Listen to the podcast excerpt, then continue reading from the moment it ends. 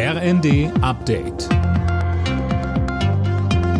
Stündlich neu. Auf den Punkt informiert. Ich bin Nanju Kuhlmann. Guten Tag. EU-Kommissionschefin von der Leyen ist in die Ukraine zu Gesprächen über einen EU-Beitritt gereist. In Kiew sollen mit Präsident Zelensky noch offene Punkte geklärt werden. Außerdem wird über EU-Hilfen für den Wiederaufbau des Landes gesprochen. In der kommenden Woche will von der Leyen ihre Entscheidung bekannt geben, ob die Ukraine den Kandidatenstatus bekommen sollte. Das Land hatte den EU-Beitrittsantrag wenige Tage nach Kriegsbeginn gestellt.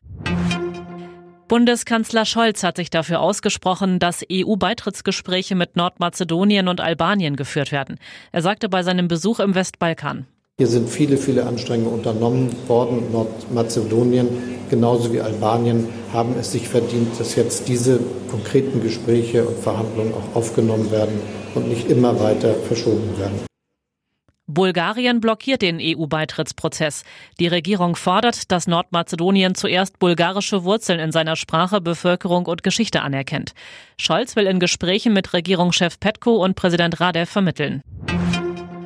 Weil der Tankrabatt nicht an der Zapfsäule ankommt, fordern Vertreter von FDP und CDU Wirtschaftsminister Habeck zum Handeln auf. Unionsfraktionsvize Spahn sagte der Bild, Habeck müsse die Ölmultis zum Rapport bestellen. Und der FDP-Fraktionsvorsitzende Dürr forderte mehr Druck durch das Bundeskartellamt. In der Nations League will die deutsche Fußballnationalmannschaft heute nach den beiden Unentschieden gegen Italien und England den ersten Sieg holen. Ab 20.45 Uhr ist die DFB 11 in Ungarn gefordert.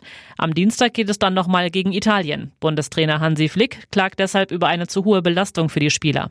Vier Spiele sind einfach zu viel nach so einer langen Saison. Ich denke, man sollte schon mal irgendwann letztendlich auch das Ganze, dem Ganzen sich annehmen und ja, einfach auch mal hinterfragen, wie kann man ihnen auch mal eine Pause gönnen, weil es einfach auch enorm wichtig ist.